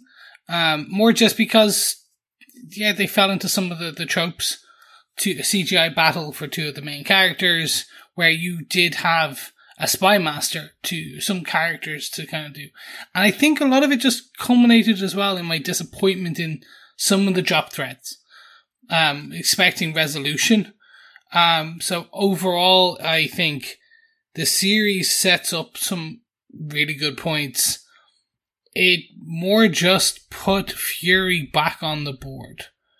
Uh, Fury is Fury is the man he was before, if not better now, potentially, because he's now got his wife. His life is, he feels better. He averted disaster and his, the, the man who was no longer three steps ahead is now back potentially two steps ahead. Maybe he just still has a bit more to grow and figure out, but like he's back as the Nick Fury everyone knows and love. Um, so I do hope this kind of sets up more in the future. Um, who knows if if there wasn't strikes and stuff, maybe Marvel would have been at San Diego Comic Con. Maybe we would have had more reveals this year, um, and maybe we weren't going to get that. But overall, I feel this episode itself kind of was slightly disappointing, but just because I think it set up some high expectations.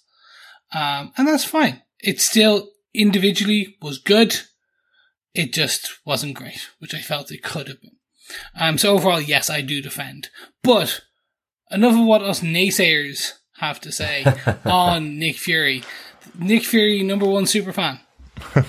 Derek, do you defend this episode? So you set that up like my opinion didn't matter because I was always going to defend this episode. No, this is this is Nick Fury on TV. It's six episodes show. Uh, personally, this episode hit everything I expected it to with the way the show was set up from the Yes. beginning. We've talked about it being a smaller show. We've talked about as it going on, starting at the the wide end of the wedge, talking about this world invasion and getting narrower and narrower to the point where it is G'iah and Nick Fury versus their enemies, Gravik and Rhodey, uh, at the end of the season. Um, it made total sense. It wrapped up the story really well. It did what we thought it was going to do, and that's not a criticism. I don't need to be surprised by every single TV show that I watch, and certainly a show with Nick Fury in there. If I'm surprised about how it's going to end, I probably haven't been reading Nick Fury for 40 years then. What I do think is different about this show, we talked about it a little bit at the beginning. This show taking the title Secret Invasion is because it's a more recognizable comic book title, and that usually would encourage people to watch it that wouldn't watch it otherwise if it was called Nick Fury. This has much more in common with Nick Fury versus Shield, a comic book from 1989, one of my favorite comic books. A story where there's an infiltrator in there, and Nick Fury is the only person that can take it down and has to find people he can trust to work with him to take down the infiltration effectively. That's the story that this feels much closer to. It also feels closer to the most recent Secret Invasion story that came out this year. It is not the epic global every single MCU character coming into the TV show, bringing back uh, Chris Evans and all the other Chris's to play their MCU roles on screen for 10 seconds to be a Skrull. I don't think it was ever set up that way, but when they called it Secret Invasion five years ago, that may have been the expectation Yes. from people. So I can understand why people would be disappointed that we didn't get Thor reprising his role for 10 seconds in the finale because they set themselves up episode by episode. People were setting themselves up to go, well, if it's not in this episode, then it's going to be a massive reveal. And now we're three episodes in and we haven't gotten anybody. So it's going to be an even bigger reveal. And now it's five episodes in. There has to be someone in the finale that we're not expecting. Well, Yeah. I don't think the show promised that. I think people set their ex- expectations quite high, expecting it to happen. I do think the story itself will hang very well together as a movie. Now that it's uh, now that it is all out there, all, all six episodes can be watched back to back. I think it will hang quite well like that. I I think the ending was really good. I'm saddened that it's probably not going to get a second season, mostly what I want for people that watch Nick Fury stories is for them to enjoy them and want more Nick Fury. And I don't think the show doesn't feel like it's accomplished that, unfortunately. So, um, so that, that's more where I'm disappointed. It's that it hasn't hit with people, but this does feel like a Nick Fury comic book story. I'm sorry. Uh, that probably won't make many people run out and buy Nick Fury comic book stories, but this is kind of what it feels like. He's going to win the battle at the end of the day, usually by his smarts. There will be a punch up there's definitely going to be the punch up between two CGI characters in a show about Skrulls who are CGI characters. That's absolutely what was going to happen. So, uh, yeah, it was reasonably predictable. Um, but I enjoyed it. I enjoyed the payoff for it, and some fantastic acting throughout the season. Yes, uh, so much. Yeah, many great definitely. performances, so many great moments, so many brilliant characters, and it's so interesting to take what Samuel L. Jackson said in interviews at the beginning of the series, saying so many black actors are in the MCU and none of them have had time on screen together before. This show, if you look at all the characters who are in there, Gravik, Varra, Nick himself, Rhodey, all having really strong moments together on screen. That in itself was really well worth watching for me. I thought there were, there were some of the best scenes we've seen, definitely in Marvel TV, some brilliantly acted, brilliantly written scenes. So really enjoyed those as well. Great stuff. That's it. That's our wrap up of Secret Invasion episode six and the finale of that season. So just to reiterate, of course, I defend uh, that episode, but Good. your mileage may vary, as they as they say. I think we need to go to the pub for a little uh, cool off drink. And our final question in our Secret Invasion pub quiz, John, do you want to give us question six? Yes, fellow quizzers, fellow defenders, it is the finale, which means we're on to question six of our Secret Invasion pub quiz. Here we go. It's a strange one to try and get a question from this. It really was. It there was really nobody was. drinking a bottle of whiskey. Like you can't. There, there's no reference to what it is that uh, that Gravik is handing over to G'iah Nick to drink or anything like that. Yeah, so I have to say, I think, even as I'll say this out loud, the question, I just think it's a really weird one, to be honest. What are the two hospital units at either end of the corridor where Nick Fury confronts Rhodey? Yeah, that is a really weird question. I know the other option was what was the license plate on the car that Fury drives, and then it was like, well, Fury's not actually driving it. That car it comes up without him inside. So how do you word the question? And then oh, there's a pole in the way, so you can't see the last digit. So at least you can see this. Yeah, I mean, it was even like, oh, we could do the superpower one, but we Yeah. we have to talk about that. So it's, Exactly. do you know what I mean? So it's like the cool ones were already gone, and it's like, What's the final superpower that G'iah uses against Gravik? You know, Which one's Captain so Marvel's superpower? I Yeah. apologize, fellow That's all right. defenders and quizzes, for probably the poorest uh, No. pub quiz question Ah, it's ever. not, John. There's some been some terrible ones when you've had weeks off. Um, Yes. do you want to give the question one more time? Yes, what are the two hospital units at either end of the corridor where Nick Fury confronts Rhodey? Good stuff. That's the sixth and final question in our pub quiz. Put that together with the answers for all the rest of the questions. Email us to feedback at tvpodcastindustries.com. And you could be in with a chance of getting your hands on some Secret Invasion goodies, including the five issue digital comic book series Secret Invasion from this year as well. Exactly. Good luck, fellow quizzers and defenders. Absolutely. We'll be back in a few weeks um, to go through uh, the pub quiz answers and and provide a winner for the Secret Invasion pub quiz. Um, but we're going to take our time a little bit because we've got lots of other podcasts to do. exactly. Good stuff. Just a reminder, this episode of TV Podcast Industries is brought to you by our supporters on Patreon, including Cheryl Jones. Thanks so much, Cheryl. Yeah, thank you so much, Cheryl. Yes. Thank you from one Jones to another. Absolutely. Absolutely. If you want to be like Cheryl, you can support us on a, any monthly amount over on patreon.com slash TV podcast industries. Or if you'd like support for a one-off donation, you can pop on over to buymeacoffee.com slash TVPI and buy us a coffee. It helps keep the lights and mics going. You can also support us by subscribing to the podcast, liking it, sharing it, and doing all the reviews over on Spotify iTunes, Apple Podcasts, any good or evil Shield or Skrull affiliated podcast catchers because also when you do this, you're sharing the podcast with everyone, getting it visibility, and sharing the podcast is what, gentlemen? Sharing the love. Yes, sharing the COVID. well, hopefully not, John. Hopefully not. I'm getting out of this podcast room as soon as I can. But we need to pop on over to our feedback section to hear what our fellow defenders had to say about the final episode of Secret Invasion. Uh, first up from last week, Ray Felix said, There's a few hot plot holes in this whole series. One thing about the series I don't understand is at the end of Captain Marvel, Talos and his family left Earth in a spaceship with Carol Danvers to find a new home. The Skrulls effectively left planet Earth, so why return? In the theatrical version of the movie, Fury said he tied up my boss and assumed his identity. So where has Fury's boss been all this time? Is he still tied up? Why would Talos return to Earth and assume the, that identity for 30 years? I like the show, but there are some serious plot holes in the show.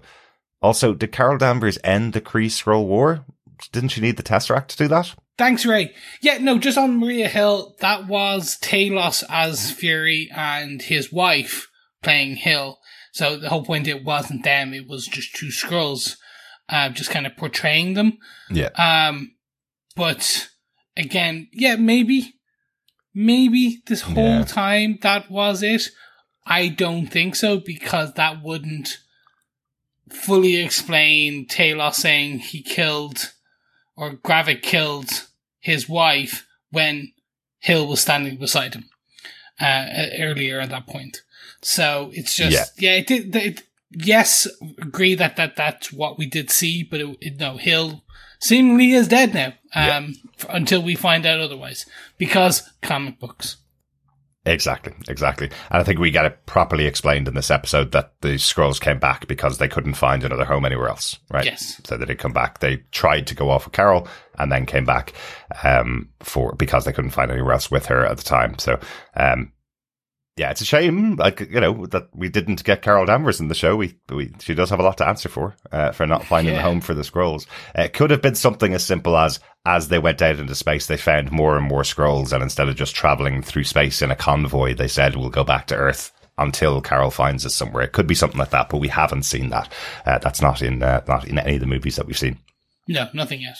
As far as needing the Tesseract to take out the, the Kree, I don't think that was actually in the movie because she chooses to leave the uh, to leave the Tesseract behind with Fury. Um, so it's not about her going and killing them all using the Tesseract. She's taking the Tesseract and putting it out of their hands so that they can't use it to rise up again. She has taken out their leader, the Great Intelligence, and she has taken out uh, the people that were challenging her in, in Captain Marvel. But um, yeah, I don't think she, need, she I don't think she was going back on a revenge mission to murder all the all the Kree using the Tesseract. I don't think that Yeah. was the plan. Good stuff. Thanks, Ray.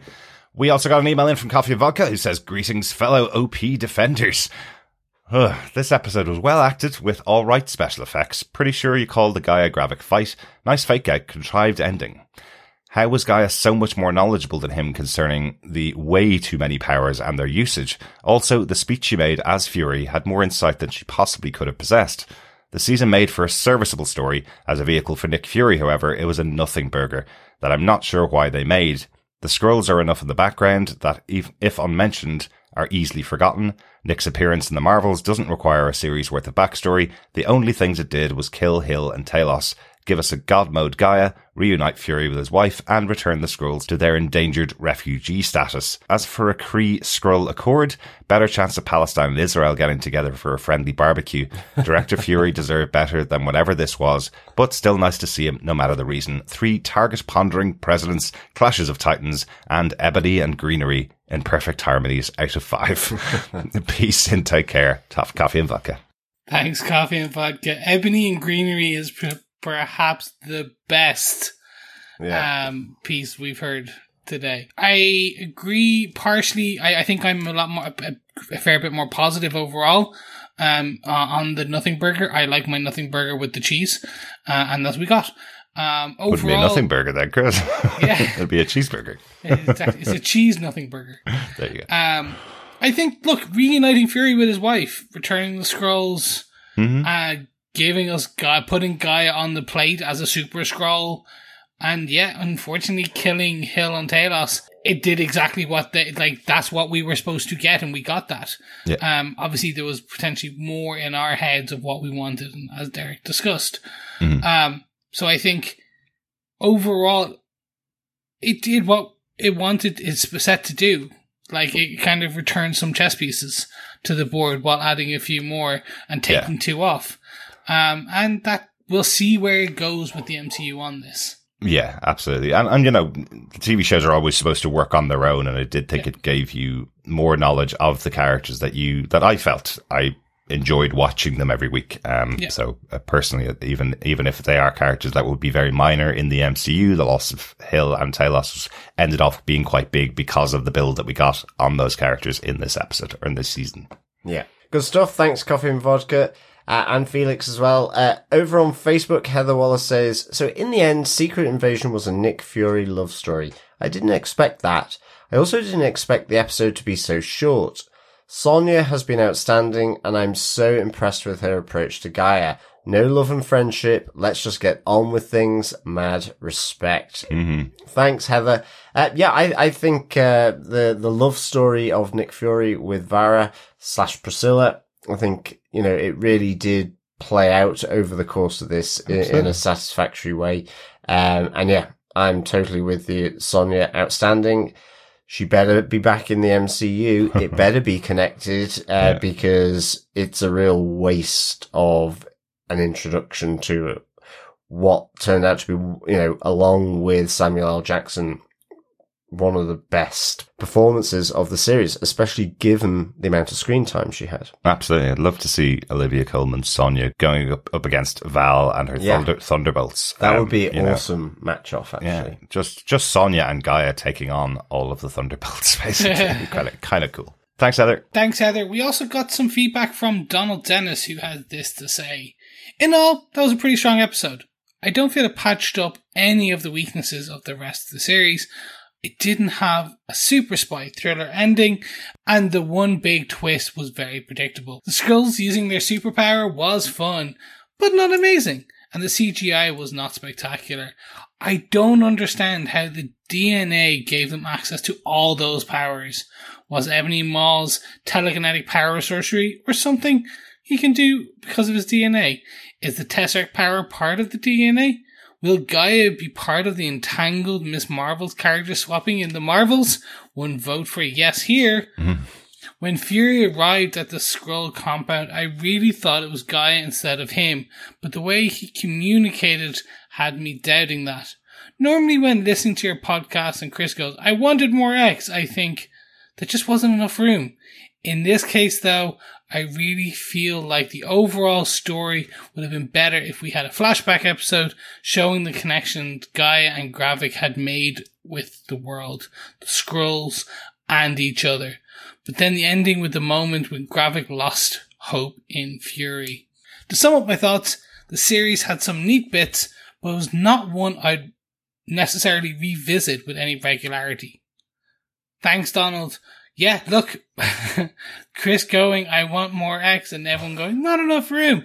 That's a conversation we have a lot on our yes, podcast. It is. yes, it is. I have um, to edit it out quite a lot as well. yes, exactly, because it's been said a lot. Yeah.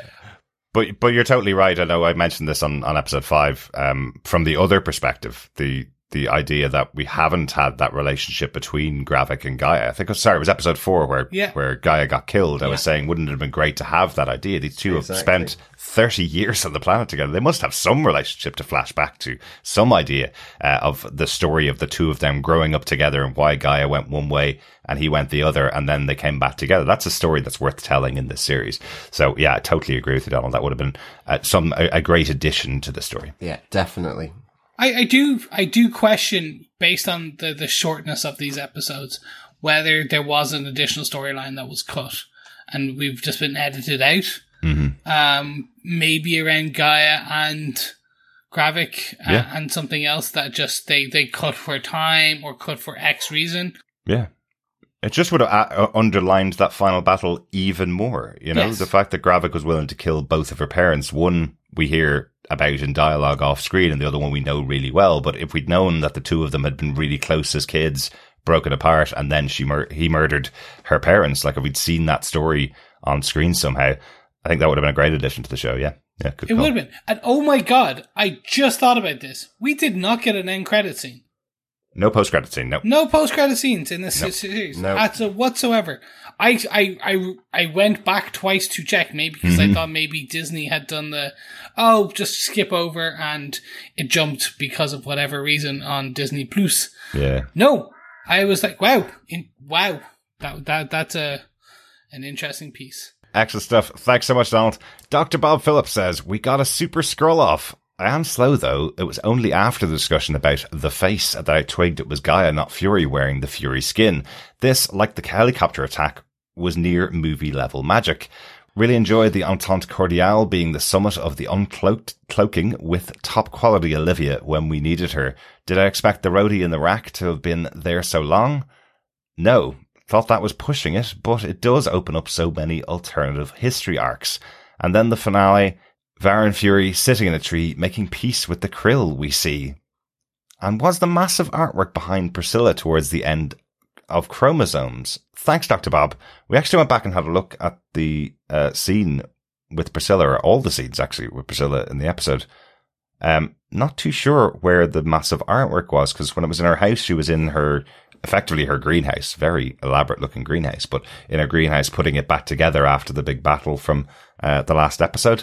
And then at the end, when she's with Fury, it's just the big white wall. I didn't see any chromosomes behind. Yeah, no, I I couldn't spot any. Um, but I, I think it maybe hints towards her work being done, possibly. Yeah, potentially. Um, as I say, certainly given the pink ear, Mhm. um, which that sounds like maybe she's Like pink eye?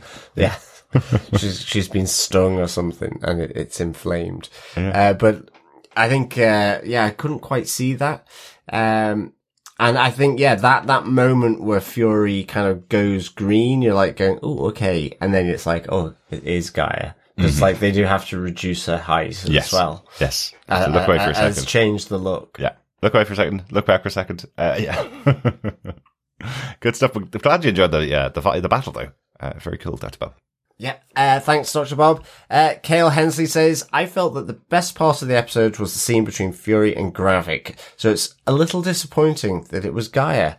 Um, yeah, I think Fury Gravik thing was, was really well done. Again, whether it's just, I think just, whether it's the flashback that has been mentioned there by Donald or just some general hitting home of some of the context. You know, we were told that they do take on the, the, the memories and stuff and, uh, for the longer they're inhabiting that person and with the stasis technology Yeah. that they can extract their memories. But I mean, you know, Fury isn't in stasis here. So like, I guess she just knows it as well, possibly, but it, it's a bit more around that, just sort of layering the Yeah. sort of the whole series, I think would have really benefited it. hmm I do contest that the reason why that scene was so great was really because of Kingsley Ben-Adir. We know Yeah. we know Samuel L. Jackson's a great actor, but I think he was giving everything to Kingsley Ben-Adir in that scene and just facilitating it a bit. So I think the scene is fantastic. You're totally right, Kel. Um, But for me, it's Kingsley that makes it. Yeah, I, I I'd agree with that too. Thanks, Kale. We also got some feedback from Doug Green who said, I'm sorry, Derek, but this was probably my least favourite Marvel series to date and found the finale to be underwhelming at best. What should have been a series where you're wondering if that person is really who they say they are, the lines were clearly drawn, and the only person who seemed uninformed was the president? Sounds I was right. I was disappointed in how Talos and Maria Hill went out. Overall, it just wasn't for me. Thanks, Doug. Look, and again, that's what this the MCU is now becoming. Uh, not every not every show and not every film is going to be for everyone. And potentially, you got some bits out of it, and you can be like all of us, where like uh, we watch all of them, and some are going to be high on the kind of rankings, some are going to be low, some are going to be middling, and that's okay. Like I'd much rather live in a world where we're swimming in sevens and sixes and eights and then tens every now and again than never having a show like this in the, the, at all. Yeah, yeah. Really sorry to hear that, Doug. That you uh, that you didn't enjoy the series. Um, because I know these types of shows in general would be uh, would be stuff that you'd like. So um, yeah, that's a that's a bit of a shame. Uh, we also got some feedback from Victor Von Doom, who says, "Greetings, defenders. I thought the finale was just setting up a great continuing theme. Will this be the beginning of the slow march into Dark Reign?" The Sonya Fury team up in the episode was great. A real world Rear Admiral would have pimp slapped Scrody after his stupid pill comment. Scrody had too much power as National Security Chief. Varra overstepped several White House positions to even write a speech for the president. I did not expect Ritson's reaction to the Skrulls. I guess he did not care or understand the Skrull saves him. He will be an easy target for Thunderbolt Ross to take down and replace. Gravik's hatred blinds him to G'iah's ploy.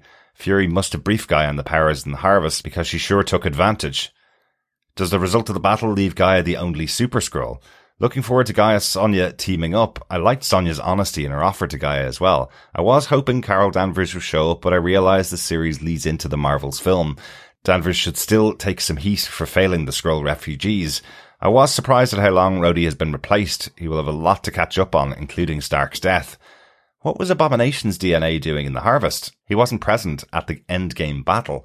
I feel like there are a lot of missed plot opportunities, but still enjoyed the series as a catalyst for what's to come. Looking forward to TVPI podcast and Defenders feedback. Excelsior, Victor Von Doom. Thanks, Victor. Uh, seems to hitting a few a few of the points that uh, that we had on the episode as well. But uh, yeah, some great moments there with um with Sonya and G'iah teaming up. Um, I think yeah, G'iah is now the Super Skrull. She's the only yeah. one. It seems like Gravik was holding back on giving his lieutenants any type of superpowers until he had the harvest, and that didn't happen, right? So yeah. um, that's the one thing we didn't even get explained. We we were talking about the fact that he obviously killed more Skrulls at New Skrullos than in the battle last week, and then said the rest of them were locked away. But where they're locked away, or are those Skrulls actually out in the world as well? So uh, might be might be the case. Yeah how many? Again, uh, we, we know it was over a million, so. Yeah. Now, yeah. Are, we, are we down to 800,000? Are we down to 999,000?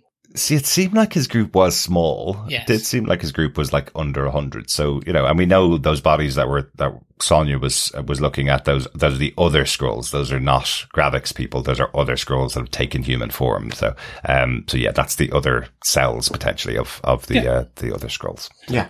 Are they the new Hydra? You cut off one head and another grows in its place. Exactly. It's one cell for another cell.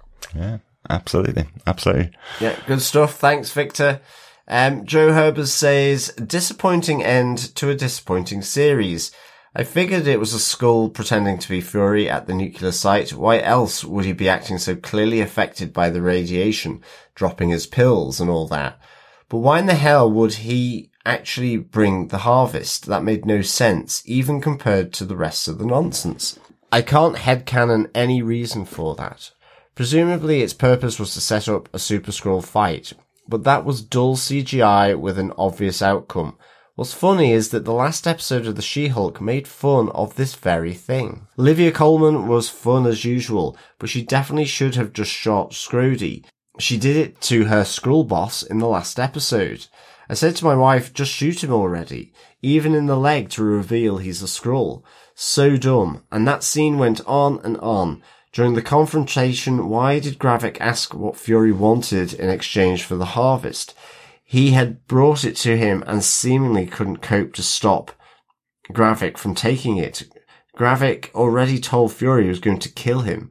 Looking back, the exchange between them makes little sense if it's not actually Fury. Thanks, Joe. Uh, again, it's, you know, it's one of those things really, uh, sorry that, you know, you weren't, that you didn't really enjoy this series, uh, and in particular the, the final ending. And I think, um, you know, I think there's a, a lot maybe where possibly there's a bit of wrapping up in, in knots for some of this series. Yeah. Possibly, um, I mean, because certainly for me, you know, the Gravik Fury scene I thought was really, really good. But then, you know, I can see that your perspective also makes sense. And I think, you know, um, as to why, you know, if, if it's just setting up a, a super Skrull fight. Um, and I think, uh, yeah. there is an explanation for it. I don't know whether, whether Joe will accept it. Um, but the explanation for it is that the only piece of DNA that, um, G'iah has inside her is the extremis, which we've seen her use to heal herself. So she only has healing abilities. Nobody else can beat Gravik because we know he definitely has the Groot abilities in there and the healing abilities in there. So what she's trying to do is goad him into using the harvest to give her the powers to beat him back. That's the, that's yeah. what, okay, why yeah. she's there. That's why she's driving it. Yeah, absolutely. If you didn't enjoy the episode, totally understand. Um, the the way you've you've written it there as it's just to write a dull CGI fight. it's not. It's to, it's so that she has the power to take out Gravik. But it could have been explained better. It could have had. We could have had a moment where Nick's giving her the guidance on what powers she's going to get when it kicks off, so that she is trained to use the powers. That absolutely could be something that that could have been in the show. Totally get that. Yeah, good stuff. Thanks, Joe. Thanks, Joe. Next piece of feedback comes from David Mr. Ryder, who said, Derek, do you defend this episode? So, the good. That scene between Gravik and Fury, Gravik stole the spotlight. His acting was superb. Another bad you kinda wish lived because his acting was so good. Like the nod to Rhodey being back to being paralyzed, nice little detail. Sonya, as always, a great icing on the cake. Marvel really spent 200 million plus for these sitcom episode lengths. Okay, so I didn't hate it at all, but I was wasn't really blown away. Skrull Rhodey got annoying quick. The Skrull mega fight was cool, but also underwhelming. Minus the sky fight scene, which reminded me of a Dragon Ball Z fight. Nice. Very much so, actually, yes, I thought that too. The kill shot was cliche. Someone mentions your loved one and you get extra powers to kill them. Yawn. but being a super casual fan, not knowing the comics, I'm not mad at the series. I actually enjoyed it, but the finale was a bit lukewarm. I'm intrigued in what it sets up with other shows or movies, but maybe another 15 minutes would have tied it up nicely. 2.5 regenerative arms out of 5 finale, 4 eye patches out of 5 for the series. Also, no post credit scene. What the hell, Marvel? Thanks, David. Yeah, look, I agree on the post credit. I just mentioned it there a few minutes ago. What the hell? Like, that really did. Mm-hmm. Agree, 15 minutes could have tied it up more. And I think you're very much right. Gravik in that scene, Kingsley Ben-Adir just really stole the show. Absolutely. And the good thing is he had his extremis. He may not be dead. Like they can easily kind of say, yeah, it took him a year of his kind of extremis working in the background, but he he rejuvenated uh, and he's back. And now that's how you bring him back in. See, I, I think they might just have him come back as a character to convince some of his former supporters to come back, or to we may just see G'iah pretending to be him Yes, next season, something like that. Um, I think that uh, that shot through the heart uh, with Captain Marvel's powers um, is probably the death of him. yeah. uh, unfortunately, because yes, you're right. He is absolutely fantastic. Really, really enjoyed him. Thanks, David. Dan Lee says, I love the fact they did the exact style of finale that She-Hulk, She-Hulk made fun of several months ago. This whole series is a bit of a shoulder shrug for me, but I'm interested to see how this now spreads into the further Marvel projects. Uh, thanks, Dan. Yeah, I'm not sure whether it will spread into further Marvel projects. If it had been massive success and everybody was on board with it, I'd say we would get a season two, which is where th these threads will be picked up. Um, but at the moment, I think um, it won't be until the next Earth bound um, movie or TV show takes place that we'll see it. Yeah. Oh, probably even not the next Earthbound because the next one Earthbound is Echo, um, which won't mention this. So potentially Daredevil, uh, Born Again, season one or season two of that, or part one, part two of that, um, which we know is still being filmed, but that's been on, that's now on hiatus, uh, due to the strike. So maybe, maybe in that or a bit later. Yeah, and I think the point again, it's taking them back to the place where they're being hunted. There's a million of them on Earth. They hid before, they can hide again, effectively. So, uh, we just they, they just may never mention them again unless we see Sonya back hunting Skrulls, trying to find Skrulls, trying to kill the bad ones, save the good ones. You know, that's that's the possibility that we'll see them again. Great stuff. Thanks, Dan. Thanks, Dan. Harvey Locus had this to say If you asked me to describe the show with one word, it would be empty. Empty promises, empty threats, empty of heroes, empty emotions. The final fight was okay, but it could have been so much better if it weren't for just copying each other most of the time. I guess G'iah has seen more of the movies because she knew how to pull a mantis. Yes, having Mantis's power was a good one. Um, yeah, I think she may have just been told by kind of you could easily say that Fury told her more of the powers. Use this one, do this, do this, because he knew all the powers. But I, I don't agree with the empty. Uh, like, I, but again, happy for you to have that opinion. And as we move into the next series, hopefully that one's for you, or the next movie, that one's for you. Absolutely, yeah, yeah. Thanks, uh, thanks, Harry. Uh, Salima Kisler says, "I wish we knew more about Ritson and what would have led him to make that speech, seemingly ignoring anything Fury or Sonya would have told him. He seemed like a reasonable guy from what little we saw of him. Anyone born off-world is a list that now includes Thor, which seems off in a world that reveres and loves the Avengers. This president has an Avenger as his main advisor, at least as far as he knew. This, along with Gravik flipping from revolutionary leader to iron-fisted dictator last episode, were a bit too abrupt for me. The hospital scene between Fury, Sonya, Ritson and Rhodey didn't work for me either. We just saw Sonya prove someone is a Skrull beyond any doubt with a non-fatal gunshot. Why not do the same here with Skrull Rhodey? I'm still interested to know how long Rhodey and Ross were being impersonated. They went right up to the edge of telling us, but stopped right there. At the end, Fury is still operating in the background. Is Secret War next? Interesting. I'd love to see Secret War, but I'd love to see Nick Fury's Secret War, which is my favorite version of that, where uh, Nick controls loads of superheroes without them knowing that they're being controlled by Nick Fury. It's one of my favorite stories. Well worth a read. Um, but again, I don't think we're going to have another massive MCU spanning movie until we get back to the Avengers in uh, in Kang um, the Kang movies coming up, right? Yeah, That's the next time we're going to have a big Wars. Avengers movies. That's one of those Yeah. Secret War. Yeah, there you go. There you go. Yeah. It's a di- it's a different Secret War. Yeah. Mhm. Um, but thanks, Celine. Yeah, thanks, Salim. Great stuff. Thanks everybody for joining us for this season of Secret Invasion. Hopefully we do get a second season of uh, of Secret Invasion. I'll be here uh, watching it and waiting for it as well. We have got loads of other stuff that we'll be covering on TV Podcast Industries. Just make sure you subscribe at tvpodcastindustries.com so you can get access to all of the stuff that we're covering. We're kicking off our coverage of Good Omens season two really soon. Uh, it's coming out on Prime Video this week. Uh, we're also concluding our coverage of The Witcher season three very soon, the final season with Henry Cavill as uh, Geralt of Yeah. Rivia Mm-hmm. All episodes of that season now available. Uh, and we'll be back in the MCU for Loki season two coming up in October. The Marvels are released in November 10th, 2023. And as it stands right now, Armor Wars, the movie starring Don Cheadle, where he will return as James Rhodes, is slated for release on July 25th, 2025. Wow. So some, uh, some wide ranging ramifications from, uh, the end of Secret Invasion.